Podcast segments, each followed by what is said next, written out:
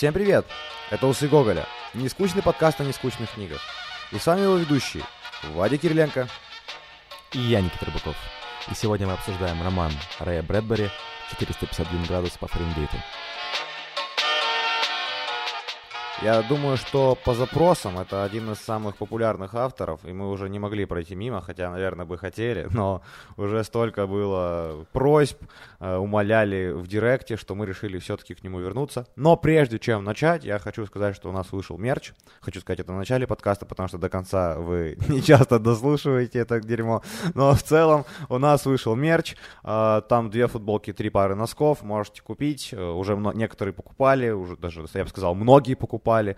А, поэтому вот закончите слушать подкаст, или можно прямо во время, заходите к нам в Инстаграм, там ссылочка в э, профили есть, заходите, покупайте, давайте ваши деньги, поддержите нас, это как такой способ поддержать наше творчество. Да, ребят, потому что мы вложили очень много сил в эту всю историю, поэтому нам было бы приятно, если бы, если хотя бы не купите, то расскажете своим друзьям, это уже вполне будет достаточно. А теперь будем переходить э, к Рэйл Брэдбери, вот я с тобой сразу не соглашусь о том, чтобы мы бы не хотели, я, я бы с удовольствием о нем поговорил, я э, люблю этого автора, я прочитал его в достаточно раннем возрасте, и вот это вот один из тех немногих людей, который вводил меня в фантастику, хотя Рэй Брэдбери с натяжкой можно назвать фантастом, но тем не менее вещи у него такие с про будущее, зачастую, и поэтому мне очень нравилось, читается он легко, и я с удовольствием о нем сегодня поговорю. Ну, я, наверное, имел в виду, что у нас по плану там были другие ребята, но в целом э, я с тобой согласен, конечно. Я даже более скажу, что 451 э, градус по Фаренгейту одна из самых моих любимых антиутопий. Сейчас, когда я перечитывал, я осознал, что в ней есть некоторые э, весомые отличия от того же Оурелла, Замятина или Хаксли, которые делают ее ну, совсем другой, да, то есть совсем иной в этом списке. В ней есть некоторые очень отличительные черты, о которых мы сегодня обязательно поговорим. Э, надеюсь, мы уделим это отдельный э, такой, знаешь, кусочек подкаста и поговорим об отличиях этих всех антиутопий. Посмотрим, успеем или нет. Но в целом, я думаю, что мы можем начинать. Начнем, как всегда, с, а, за знакомства с автором. И я думаю, что, а, как и все, как и все вы, э, ну, я думаю, знаешь, что есть такое три его основных вещи. И, в принципе, неважно, с чего ты начнешь. Будет это вино из одуванчиков, марсианские хроники или 451 градус по Фаренгейту. В принципе, я думаю, не суть важно, с чего ты стартанешь стартанешь, я стартанул с виной из и потом сразу же подряд съел вот эти две э, такие же важные, две такие же значительные штуки еще в школе, и мне, ну, достаточно сильно зашло, потому что слог легкий, ну, читать это легко и просто, согласись со мной. Да, безусловно, тем не менее, Брэдбери проделал колоссальную работу, и если это кажется, что это написано очень легко, не думайте, что это легко было написано самим автором, потому что э, действительно работал Брэдбери всю жизнь очень скрупулезно, и вплоть до, там, не знаю, до, до самой смерти он писал, писал, писал. И давай, наверное, затронем его биографию. Именно родился Рейд Брэдбери 22 августа 1920 года. Родился в Уокинге в США. Что нужно выделить из его биографии? О том, что он был очень беден э, с самого детства, у него э, семья была все так прекрасно и радужно, они с семьей перебрались в Лос-Анджелес, э, Рэй тяжело работал, он там подрабатывал, на, разносил газеты, и, собственно, из-за бедности не смог поступить в университет, и всю свою юность он ходил вместо университета в библиотеку, и сам о себе Брэдбери отзывался, что 27 лет он закончил не университет, а библиотеку как раз. А, нахожу очень много общего между мной и Брэд Брэдбери, потому что я действительно... У меня, конечно, мне деньги на образование были, тут не, мы не сошлись, как бы, но в целом в библиотеку в юном возрасте я ходил, ну, очень часто, и прекрасно понимаю, а, что он там делал. И знаешь, у него еще в биографии был моментик такой очень важный, что он сел писать продолжение какой-то фантастической книги. Ты читал, да, наверное? Ну, что он начал с продолжения. Мне кажется, почти mm-hmm. очень, mm-hmm. многие, да. очень многие творческие, очень многие писатели, очень многие люди, которые хотят писать, э, начинают с продолжения, потому что я писал продолжение э, «Детей капитана Гранта». Причем так уверенно я его писал, знаешь, ну, прям какой-то какой какой год я провел, э, наверное. Ну, в общем, ребенок, э, Рэй, Рэй Брэдбери, молодой Рэй, э, понял, что он хочет писать, и что он хочет писать фантастику, и он писал небольшие рассказы. Они были, конечно, э, не должного качества, но он вступил в Лигу научных фантастов, и его рассказы начали, собственно, публиковаться. Публиковались они в достаточно дешевых э, сборниках. Эм, он даже пробовал издавать свою какую-то газету с этими рассказами. А и после он полностью переключился на литературу и писал по пол сотни рассказов в год, и что очень важно, несмотря на то, что это ничему ему практически не приносило, он не хотел оставлять творчество, он решил твердо и четко стать писателем и добиться успеха на этом поприще. Да, там интересный момент был в том, что он встретил жену свою будущую, ну, сначала девушку, а потом жену, и поначалу она его вытягивала, то есть он был вот такой вот э, бедный писатель, а жили они как раз за ее счет, и он, тем не менее, все писал, писал, писал в стол, потом начал а, немножко зарабатывать со своих рассказов. Первая маломайская слава пришла к нему как раз из-за марсианских хроников, и потом колоссальный успех его настигает, когда он выпускает свою книгу «451 градус по Фаренгейту», и что примечательно, выходит она в журнале Playboy, который на, на тот момент только набирал свою популярность, он не был еще таким вот раскрученным плейбоем, который мы все знаем. Я думаю, что мы потихонечку можем перейти к роману, э, который, конечно же, принес автору и кучу наград, и, и, и, и экранизации, и шквал критики. Там еще была достаточно интересная история, что э, его этот роман достаточно сильно порезала цензура, э, ну, какие-то слова, не в смысле, знаешь, смысл, а какие-то слова порезали, и э, публиковалось два издания, одно типа для взрослых, другое для детских, и потом в какой-то момент это взрослое издание перестало публиковаться, и публиковалось только детское, и Брэдбери об этом узнал не сразу, ну, то есть там какое-то время это вот так существовало, и он попросил, э, ну, точнее, он был недоволен, и э, все вот эти сокращенные издания помечали специально, что это для школьников, что это для, для студентов. Вот такой вот э, интересный факт про... Э, и еще знаешь, что самое забавное, что самое интересное, что он умер каких-то 8 лет назад, кстати. Ну, типа, чувак абсолютно жил в наше время. Правда, он дожил до 90, 90 лет почти. Одно, Но... Да, 91 год, он жил, уже да, умер да. в 2012. Да, и он даже успел проехаться, знаешь, по, по, по айфонам и по всему вот этому э, миру материального. Так он успел в своих интервью некоторых а, пройтись. Но я думаю, что мы можем потихонечку начинать. Я думаю, что ты вот стартанешь э, кратко. Там, в принципе, можно очень кратко, наверное, в два предложения изложить суть. Но я думаю, что рассказывать о этой книге детально не нужно. Я думаю, что все слышали хотя бы краем уха книги 451 градус по Фаренгейту, но тем не менее, вот чтобы ввести вас в курс дела, это книга это антиутопия, это про будущее, и вот в этом самом будущем а, живут а, люди, которые вот окружены, окружены только экранами в своих домах, они смотрят телевизор, не читают книги, и есть такая определенная каста людей, которая называется пожарники, но пожарники не тушат дома, а сжигают, сжигают они книги, и главный герой — Гайман Тек — это один из таких пожарников, который ездит по домам и сжигает книги. Задача того общества, чтобы все книги были сожжены, потому что книги несут в себе вред, и только правительство знает, как правильно развиваться обществу, а книги они помогают людям думать самим, и им об этом совершенно не нужно думать. Вот, и Гайман Тек ездит по, ездит по домам, сжигает книги, и в какой-то момент он встречает Кларису Маклаун, это такая маленькая девочка, он с ней разговаривает, она спрашивает у нее достаточно простой вопрос, счастлив ли ты?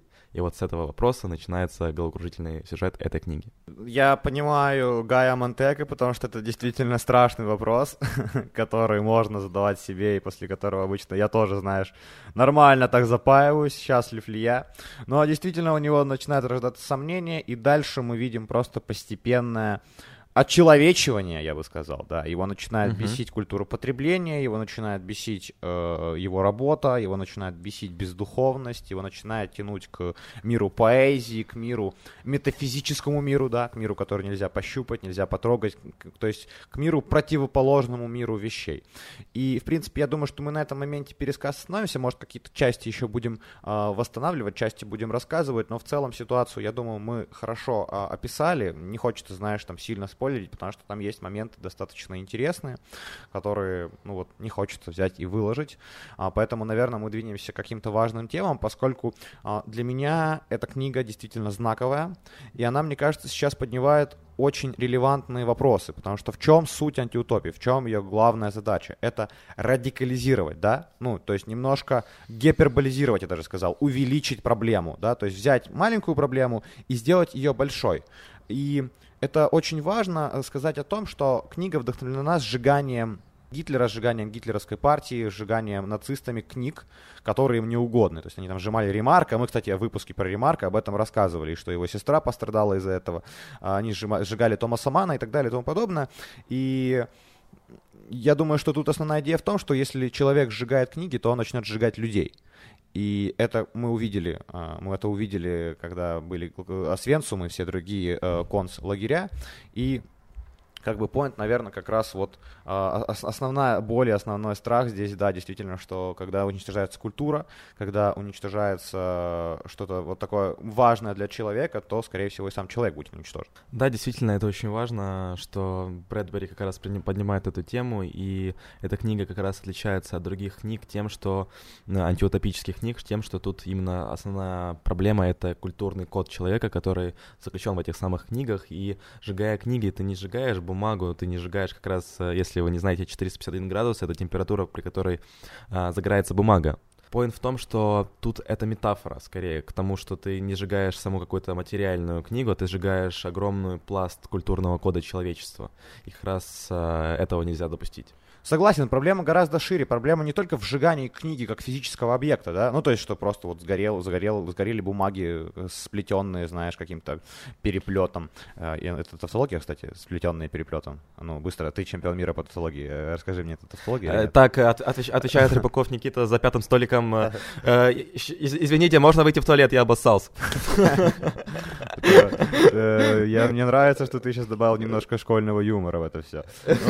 Но я, мне нравится нравится, что ты еще такую глубокую мысль сказал, а потом, знаешь, сейчас сразу ее уничтожил своим, обоссался. Но суть в том, что действительно проблема гораздо шире, чем сжигание книг как физического объекта. Она больше, наверное, про сжигание культуры, да, про, про то, что мы хотим, про то, что в, э, в книге в, все герои, точнее, там все общество пытается э, забыть то, к чему оно принадлежит, да, забыть свой культурный код, забыть свое, свою память, да, забыть э, общую культурную память, в смысле, какую-то, которая, тот путь, который они прошли, ту историю, которая существовала, а, боятся говорить с друг другом, боятся говорить даже не то, чтобы друг с другом, а сами с собой, да, спрашивая, рефлексировать, то есть просто в этом обществе нет понимания, понятия рефлексир, э, рефлек...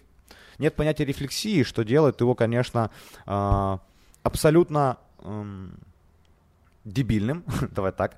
И э, очевидно, что наше общество очень сильно похоже на то, что происходит. В этом можно много найти общих схожих черт. Знаешь, э, еще помимо того, что э, книги несут в себе культурный код, э, основная масса книг несет в себе исторический код, да, и когда мы говорим о сжигании книг, мы говорим об подмене правды, о эпохе постправды, и сейчас мы живем в эпоху постправды, потому что даже обладая огромным количеством информации, люди часто не проверяют факты, и можно вообще подсовывать все что угодно, и как раз если у нас вот этот базис из-под ног выбить, к которому можем обратиться, как бы было на самом деле, то мы вообще перестанем понимать, как человечество пришло к этой точке. Очень важно понимать, как человечество пришло к этой точке, потому что мы прошли череду ошибок, и эту череду Класс. ошибок нужно помнить. И поэтому вот даже в книге там э, Брайсмейстер говорит э, главному герою о том, что пожарники сжигали книги всегда. Хотя не тогда, это, ну, это не было в правдой, естественно, и поэтому нужно всегда знать о том, э, как мы пришли к этой точке. Я, прочит... я зачитаю небольшую цитату, вот просто она очень подходит к тому, что ты сказал, она очень, вот я ее подготовил, и прям вот после этой фразы, как ты сейчас сказал, я понял, что мне ее нужно прочитать именно сейчас. Теперь вам понятно, продолжал Фебер, почему такие книги вызывают такую ненависть, почему их так боятся. Они показывают нам поры на лице жизни – тем, кто ищет только покоя, хотелось бы видеть перед собой восковые лица, без спор и волос, без выражения. Мы живем в такое время, когда цветы хотят питаться цветами же, вместо того, чтобы пить влагу дождя и соки жирной почвы. Но ведь даже фейерверк, даже все великолепие и богатство красок создано химией Земли. А мы вообразили, будто можем жить и расти, питаясь цветами и фейерверками, не завершая естественного цикла, возвращающего нас к действительности. Э, вот такая вот цитата, которая очень э, подходит твоим словам. И я думаю, что следующая тема, которую я хотел бы обсудить, хотя вот эту тему мы еще не дообсудили, просто ее можно бесконечно много обсуждать. Ты знаешь, мне кажется, что вот Брэдбери и его отношение к книгам, и его отношение к культуре, это то, что очень сильно болит у меня, наверное, болит у тебя. Мы с тобой похожи, наверное, в этом вопросе. И, и, я, я понимаю, что это мы обсуждаем и так перманентно. Да? Мы это и так постоянно обсуждаем, о, о, о том, как важна культура, для, например, для нашей страны, да, и как ее постоянно пытаются почему-то уничтожить, как и страна-агрессор, как и, как и текущие политические партии. Ну, ладно, сейчас я уйду. Сейчас не надо, все, я понял. Сейчас, сейчас бухой батя, бухой батя. Сейчас... Да-да-да, да-да-да. Доставайте хорилку, Ваня Кириленко начинает да, мне э, нельзя, рассказывать за культуру. Останавливай, мне нельзя, мне нельзя. Э, следующий вопрос, который меня очень сильно взволновал и забеспокоил, о котором я задумался, это семейный вопрос, потому что у Гая Монтека есть жена, и он в этом браке абсолютно несчастлив, да. Да, но там основная мысль в том, что как раз они вот э, в каких-то платонических отношениях пребывают, она не хочет ни детей, ни взаимодействия как-то с Монтегом, она просто вот пребывает в собственном мирке, вот она окружена этими, э, этими голограммами, этими экранами, вот она постоянно с затнутыми ушами, она ничего не слышит, ничего не воспринимает, и даже там был интересный эпизод в том, что она э, напилась э, снотворного, забыла, несколько раз выпила одно и то же снотворное, чуть не умерла, Гай Монтег ее спас, и она даже не обратила на это внимания, настолько она вот абстрагирована от реальности была, вот настолько зомбирована происходящим вокруг, поэтому действительно очень страшно, когда вот такое безразличие в семье происходит, и, в принципе, безразличие как раз вот из-за того, что вокруг нас очень много entertainment а. И знаешь, меня еще очень э, поразил момент и удивил, когда о, Монтег спросил своей жены, а помнит ли, когда они познакомились и как. Э, и она не могла вспомнить, да, вот что вот эта массовая культура, Э, вот эта культура потребления убивает у нас память к действительно важным вещам. Мы помним, как зовут главных героев любимых сериалов, да, а, помним там, я не знаю, а, когда выходили альбомы музыкантов, но можем забыть, как мы познакомились с людьми, с которыми мы живем, да, которых мы любим и которые должны являться нашей опорой. И здесь очень важная мысль, то, что все хорошее и все плохое в нашей жизни чаще всего происходит в отношениях. Я не имею в виду отношения ну, между мужчиной и женщиной, я имею в виду отношения с людьми вообще в принципе. Все хорошее и все плохое, э, самые яркие воспоминания и самые яркие и в обе стороны, и в позитивную, и негативную, происходит из-за того, что мы общаемся с людьми, из-за того, что мы встречаем людей, из-за того, что мы с ними расстаемся. А, мы растем с людьми, мы меняем свой взгляд на мир с людьми. И когда мы становимся безразличными к людьми, когда мы перестаем их любить, мы действительно перестаем быть людьми.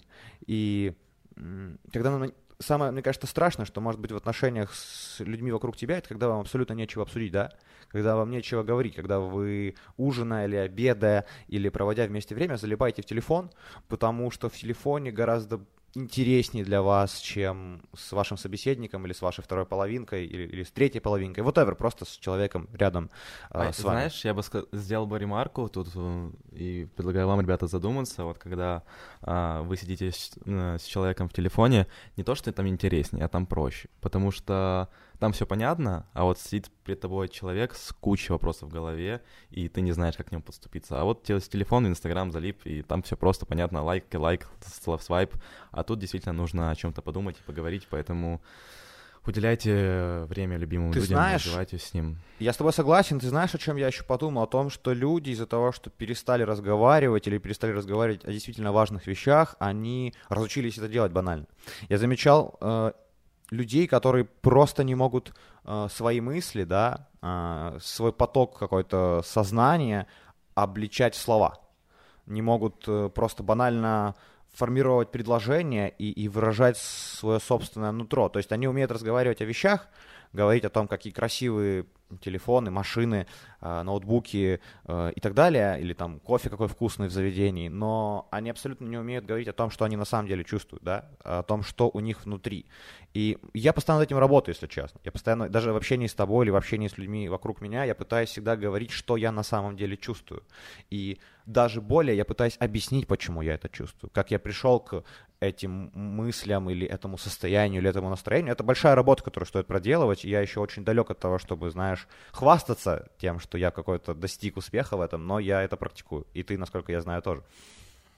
Да, главное просто говорить и говорить, говорить, говорить, меньше, меньше уделять внимание вот всему этому техническому прогрессу, который нас окружает. Естественно, мы уже не ощущаем себя без телефона, это продолжение нашей руки, это понятно, но тем не менее все равно ничего лучше, чем общение живого человека, просто нельзя придумать. Человечество, ну, как бы оно прогрессивно не было, это нельзя заменить. Поэтому разговаривайте, общайтесь, взаимодействуйте, чувствуйте, любите.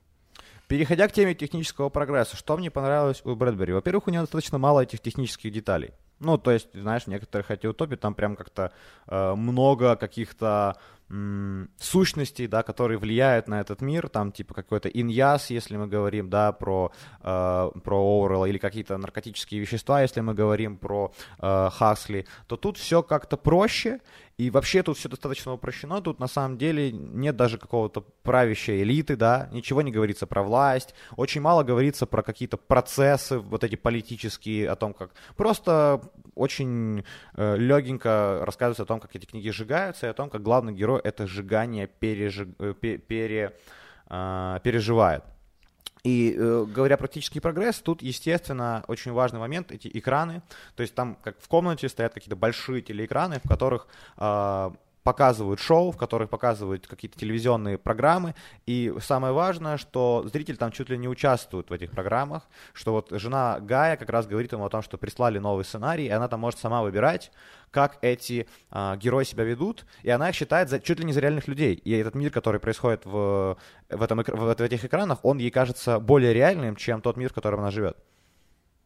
Там еще, вот если э, отступить немножко назад, удивительность этой книги в том, что как бы она про будущее, но э, Брэдбери действительно описывает этого будущего не так много, и поэтому она так э, современно читается, да, потому что ты вот как раз вот этих нестыковок, да, когда ты, допустим, смотришь «Гости из будущего», там, советский фильм, то ты понимаешь, ну, блин, машины до сих пор не летают или что-то еще, а вот тут как раз этого так мало, и оно так гармонично все соткано, что это кажется, что вот, вот про, про это наше общество, вот оно на этих страницах этой книги, поэтому э, как раз Брэдбери тут очень тонко угадал, что не нужно вот перенасыщать техническим прогрессом свою книгу. Но еще из интересных там моментов есть, э, у них там ракушки такие есть, или такие, знаешь, пуговки, которые они вставляют в ухо и слушают, как, ну, это как э, Bluetooth гарнитура, и вот как раз я сейчас сижу в AirPods и понимаю, что Брэдбери, в принципе, угадал. Действительно, мы засовываем себе в уши ракушки. Э, слушай, я еще думаю, очень важно сказать в э, контексте обсуждения этой книги, что э, она написана в эпоху макартизма, когда в Америке была охота, на самая настоящая охота на ведьм, и очень сильно прессовались э, все люди, которые как-то симпатизировали коммунизму, ну или вообще как-то были даже замечены в этой симпатии, и особенно, конечно, пострадали, как всегда, люди творчества, люди культуры, потому что они несут, да, этот посыл, этот э, вайп коммунистический э, в массы, э, то, естественно, художники, художники и писатели пострадали первыми, и вот Брэдбери, мне кажется, ну не кажется, а многие исследователи говорят о том, что вот он на э, увид... э, посмотрев, как страдают э, люди культуры ни за что, как их э, творчество там сжигается, там, ну, э, метаф... конечно, метафорически, но все же. И он вот на а, вот, вот на этом какой-то на этой почве. Это что же тех, тоже очень важная тема, ну, технический прогресс, потому что в холодную, холодная война, естественно, дала очень большой толчок а, для технического прогресса в том, что, ну, развитие каких-то шпионских, да, там, технологий, там, подслушивающих каких-то историй, слежки и так далее и тому подобное. Естественно, тут тоже можно понять, что за этими людьми всегда следят, да, что про них все знают, что они всегда под, знаешь, находятся под колпаком государства, что э, на них все, все вокруг друг друга пишут доносы, да, что все вот э, готовы на друг друга, там, заметив книгу в руках, готовы там сразу пойти рассказать. Э, вот технический прогресс влияет, конечно, на эту историю тоже. Вообще, эта книга вот столько, на самом деле, смыслов подрывает, и тут можно копать, копать, и вот мы сейчас какие-то, знаешь, вершки собрали, но на самом деле их там намного больше, просто это уже зависит от того, насколько хочешь ты сам э, проникнуть в эту книгу. Допустим, вот интересный момент в том, что там поднимается такая проблема, как конфликт общества и личности. Это про то, что Гай Монтек, он, э, он прогрессирует на страницах этой книги, когда, наоборот, общество регрессирует. Вот Гаймон Тек, наоборот, человечество, как ты правильно сказал, и вот он встает против этого общества, он встает против всех, и там есть такие, есть такие люди, которые сидят в подполье, и они занимаются тем, что они запоминают книги. Вот просто представьте себе, насколько это поэтично и романтично, то, что они вот какое-то есть закрытое общество, и они заняты каждый тем, что один человек запоминает одну книгу, чтобы спасти культурный пласт человечества. И вот Гаймон Тек к ним присоединяется. Это удивительно вообще. Ну что ж, я думаю, что мы будем такими,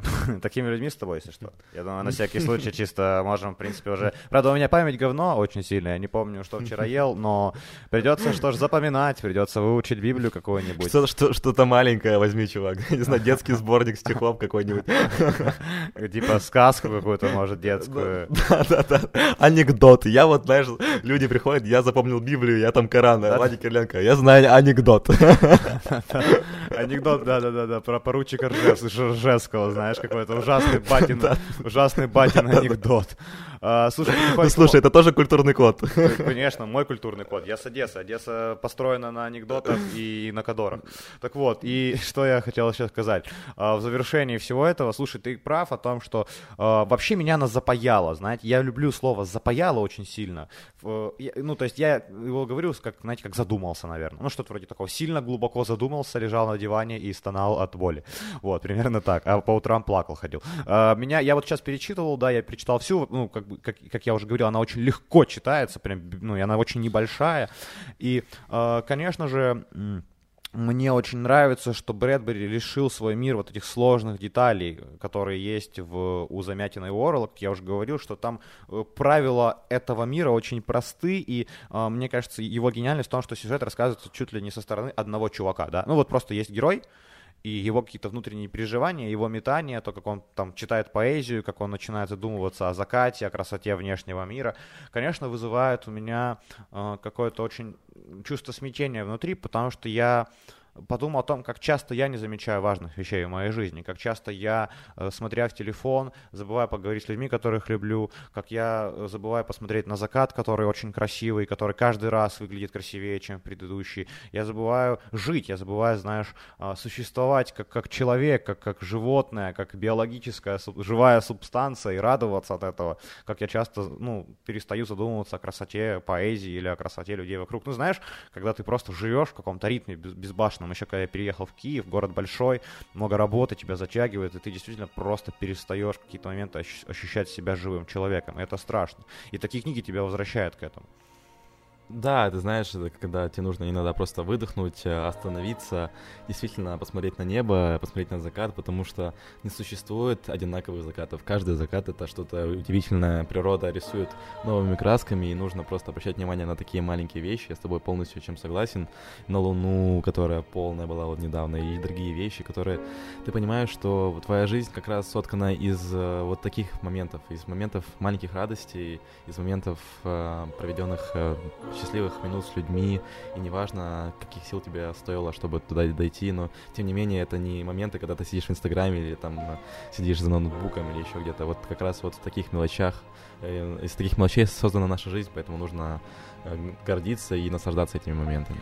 Да, очевидно, перед смертью ты вряд ли будешь жалеть о том, что ты мало сидел в телефоне, или о том, что ты мало, я не знаю, мало зарабатывал, о том, что ты мало сделал для своей карьерной лестницы, о том, что ты мало купил себе каких-то дорогих вещей. Очевидно, ты будешь жалеть лишь о том, что ты мало провел времени с людьми, которых ты любишь, да, или о том, что ты мало времени провел с самим собой в первую очередь, потому что ты, наверное, главная своя любовь всей жизни, что ты мало смотрел на закаты, что ты мало смотрел на рассветы, что ты мало купался в море и, я не знаю, ну, лежал на траве.